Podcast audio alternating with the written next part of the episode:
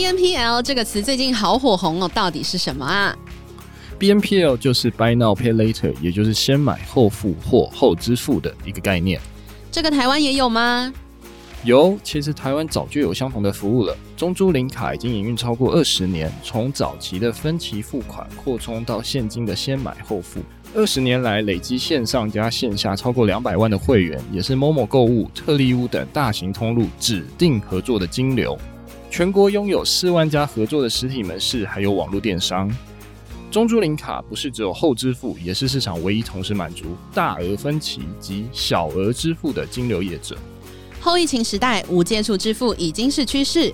点击资讯栏链接或上网搜寻中租零卡特约商，免装机、免年费，再送微电商平台，名额有限，立即行动！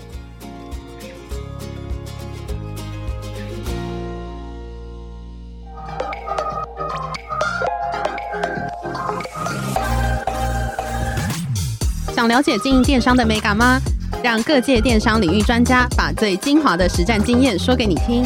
电商原来是这样，陪你一起创造巨额营收。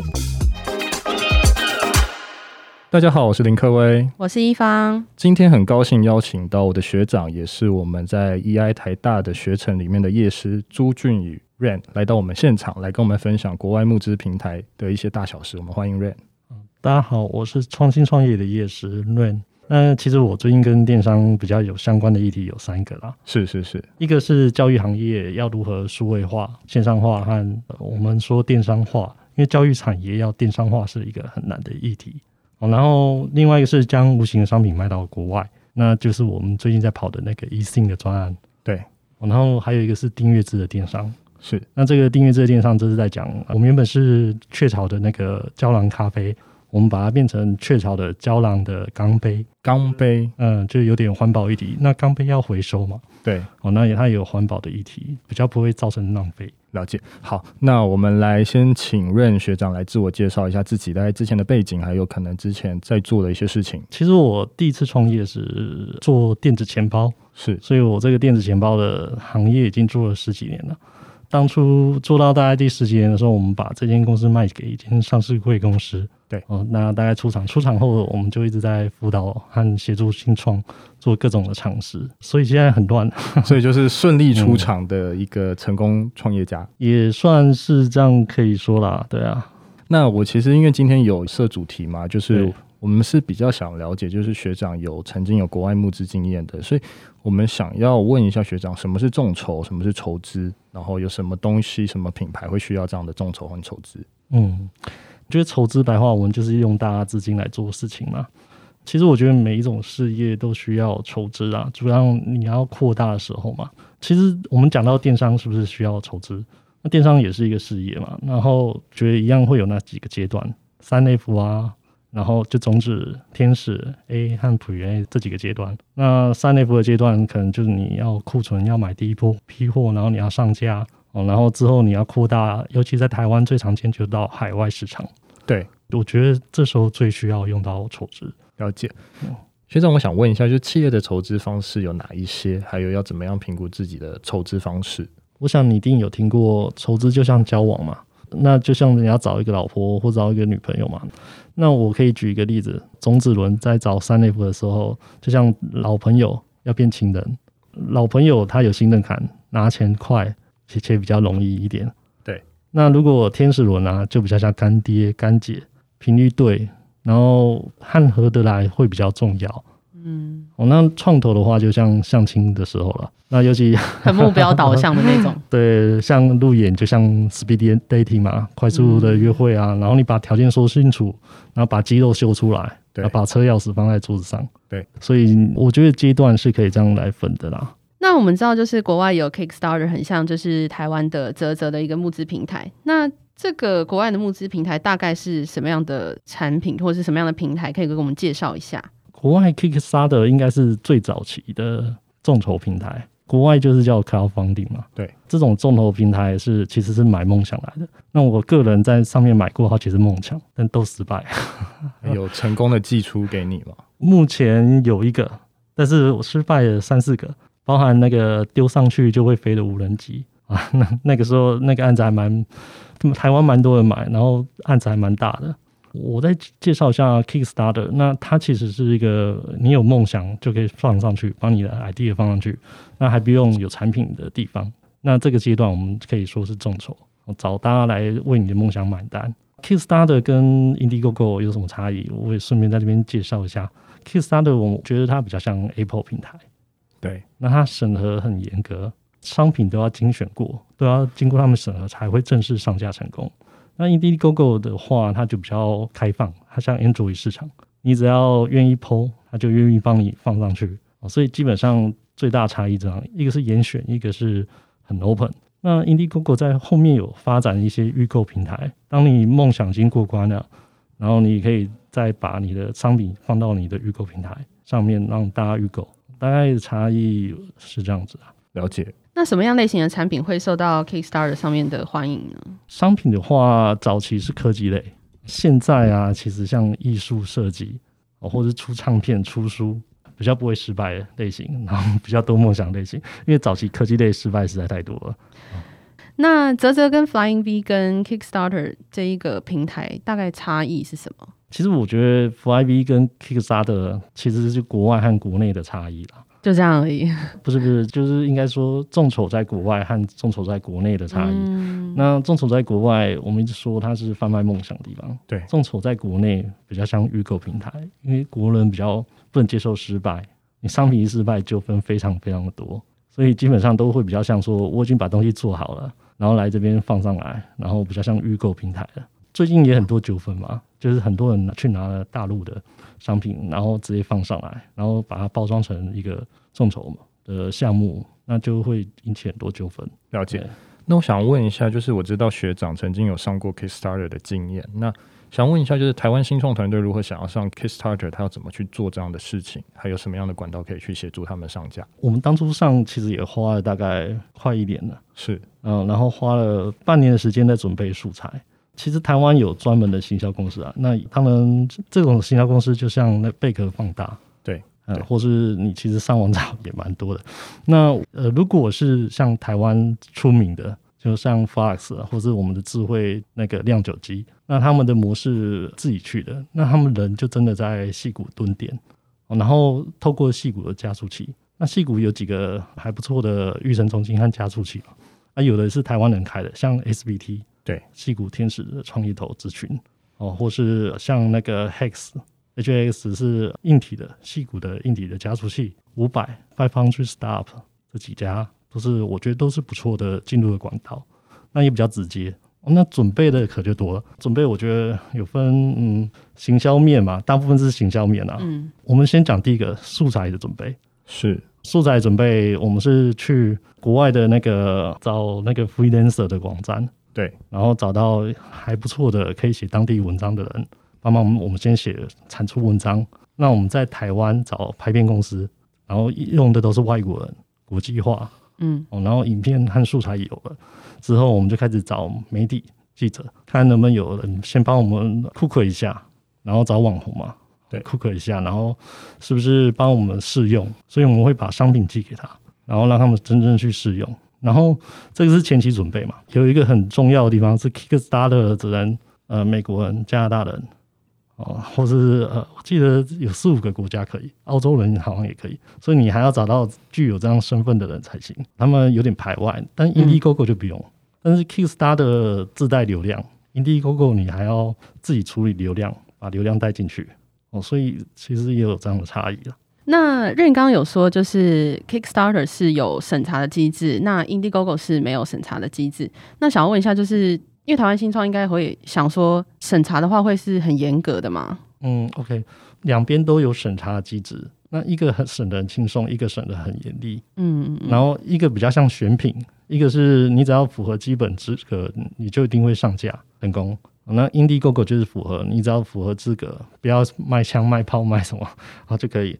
Kickstarter 它严格选品，也严格选你的文案，它会确定你这个项目成功几率很高，嗯，或是很有卖相，或是真的值得投资，然后才会让你上架。了解。所以等于说 Kickstarter 就会是一个我们所谓的指标嘛。如果是以募资来讲的话，嗯，是一个指标的殿堂。可以上 Kickstarter，其实算是一个不错的产品了。对对对对对，没错，因为已经经过它的选品阶段。了解。诶，那我想要请问一下润学长，就是如果说他们是刚起步的新创团队，你会建议用 Kickstarter 募资，还是用其他的方式募资呢？我觉得刚起步的阶段还是看产品力的那产品是需要创新创造哦，那这个蛮适合，不管你是大公司小公司，都可以放到这种募资平台，因为它可以确认你的商品是不是大家真的想要。当然，小团队的话，它可以也可以在这上面达成你的最小的订购量，因为小团队最大的问题就是最小订购量是不够的，所以当然我会建议他有不错的产品是可以这样做的。不过，因为募资平台它有个特色，买新东西、买创意东西。所以你这些商品必须要有具备这样的元素，比较容易在那边被接受。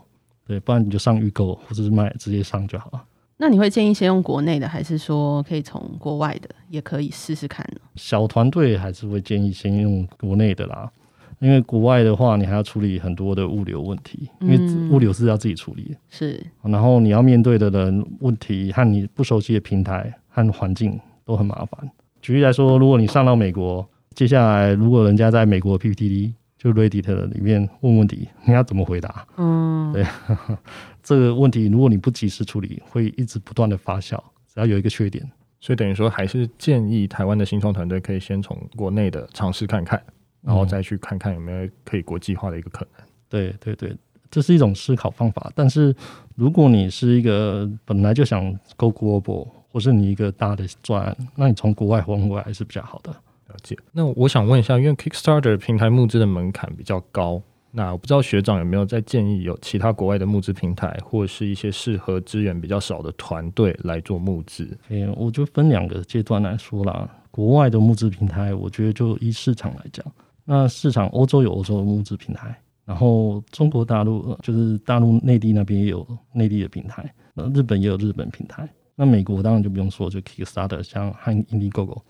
我们当初也有接触中国的平台哦，内地的平台。那内地的平台有京东、京东和阿里巴巴。那这两个差异就是，京东就是 Kickstarter，啊，阿里巴巴就是 Indiegogo，嗯，哦，类型就是一样的。京东这边的设计感，它的募资平台放的商品的设计感也都蛮不错的，蛮有质感的。然后夹带着京东的销售能力，所以其实它的流量自带流量是很不错的。但是上架的话，就不会像上美国的 Kickstarter 这么复杂和这么困难，嗯，所以我觉得如果你你的商品你面对的市场是哪里，你就去哪里。那如果比较小型的团队啊，其实我觉得募资本来只是给小型团队用的啦，所以你还是专注在把你的诚意啊这个部分梦想写清楚，然后专注回答大家的问题，其实就很足够啊。那我们刚刚知道，就是使用这些国外的募资平台，可以为一些比较小的品牌能够提高一些采购的单量。有什么其他的好处是使用这些募资平台能够得到的呢？我觉得现在梦想和采购单量是当初建这个募资平台，大家想要做的事情。那现在比较偏离主题一点，就是大家都在用它验证市场可行性和商品是不是真的让人家买单这件事。所以这件事情其实占了八九成的商品是在做这件事情。对。那任学长，你有看过就是说在这些募资平台上面验证过后产品，他们后续有怎么样的发展呢？后续可以举一些案例给我们。OK，我就举我们那个学弟的案例啊。好啊。那个 Fast 嘛，它是三 D 列表机哦，然后这个三 D 列印机在国外也是台湾目前募资金额最高的，对，到现在都还是嘛。好，那他们回到台湾，其实也面临过团队解散，然后要成立公司这些事情。然后到现在又出了第二代、第三代，然后也出到了镭射雕刻机，然后不断的就往上。他们当初啊，就是透过台大的甄选，然后后来又接受了西谷、台大和天使群的帮忙，然后带他们一个一个做 roadshow，然后认识那边的人，把这个商品真的往外面推出去。嗯，那他们团队里面有一个是我印象中有加拿大籍还是美国籍？印象中是加拿大籍啊。然后，所以他们就靠着他帮忙上 Kickstarter。了解，所以还是要有当地的人脉，真的会比较方便。那这些团队在后续，你刚刚说就是他们上了 Kickstarter 之后，有在其他的募资平台上过吗？还是后续就是自己卖了？后续的话，他们一样有上那个预购平台。嗯，呃，我们也可以讲一下先后顺序。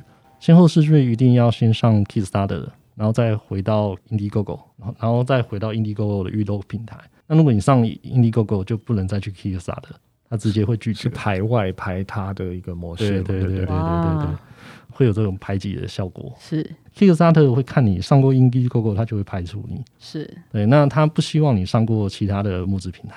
那所以你有会有一个顺序问题。那当你做这个顺序完之后，当然就回来就自己在自己加自己的官网自己卖，或是透过经销商。他们目前的状况也是这样子。所以等于说，Kickstarter 或者 Indiegogo 这些平台都是上一次性的产品嘛？就是只能上一次这样吗？对对对，就是符合他们筹资募资这个观念嘛。嗯，所以不能重复。比如说，我们今天更新了二代，然后就已经不能上了那个平台嘛？二代可以啊，你有新增功能，这部分都可以。哦嗯，你有再有创新，再有创意，对，都可以去那边再冲上。嗯、了解了解。哎、欸，学长，我想补问一下，因为我其实蛮好奇，就是因为我本身并不是做产品的人嘛，那我想问一下，就是要什么样的产品，或是什么样的资格，才有办法真的？哎、欸，我要去想象，哎、欸，我要开始去做募资，或是我开始去找募资平台来做洽询这样子。我我觉得这个你还是要经过你的商品有雏形。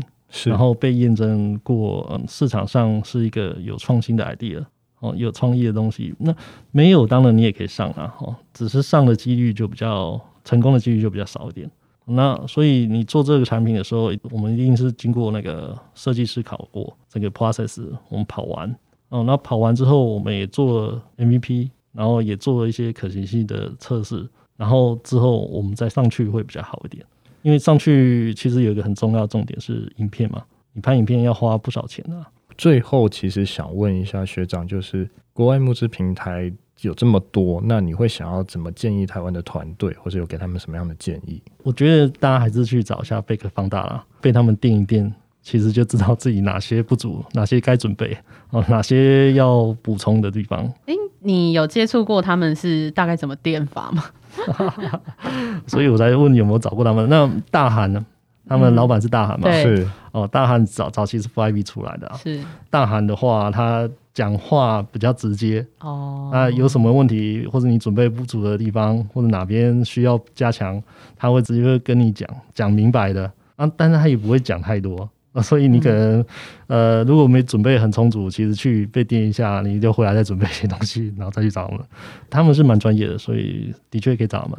了解。学生，我想问一下，就是现在你也有在做教育类型的，不管是电商或是帮教育做数位化，请问这样的一个过程大概是怎么样？我觉得教育的话，就是这一阵子疫情关系，所以他们面临到要快速的数位化和线上化这个议题。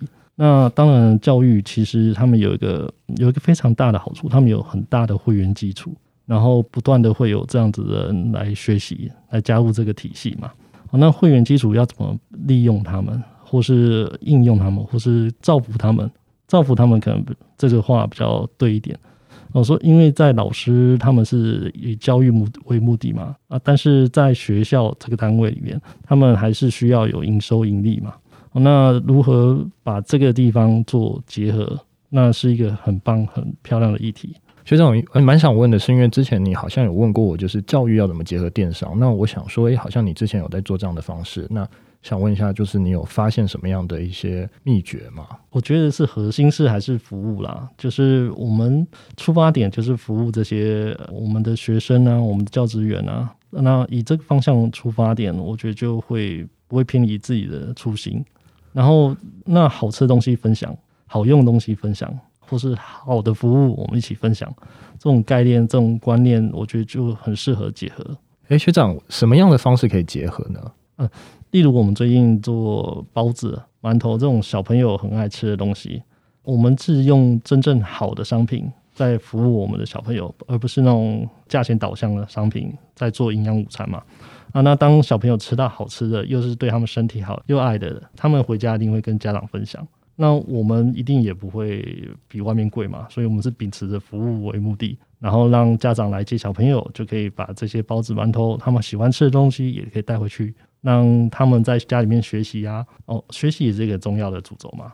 哦，那他们我们附上使用说明，让家长在家里面跟着小朋友一起学习，一起摸索，然后一起做这样的商品，然后学习家事，学习如何煮饭，进油吃到他自己本来就很爱的东西。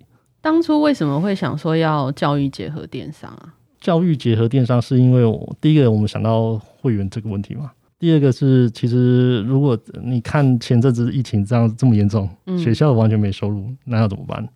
那学校跟老师的观点，就像老板跟员工的观点是一样嘛。那员工来，我是专注我做我的事情；那老板的话，就是要养活这些员工嘛。所以我们就会想要，是不是把我们会员跟电商做一些结合？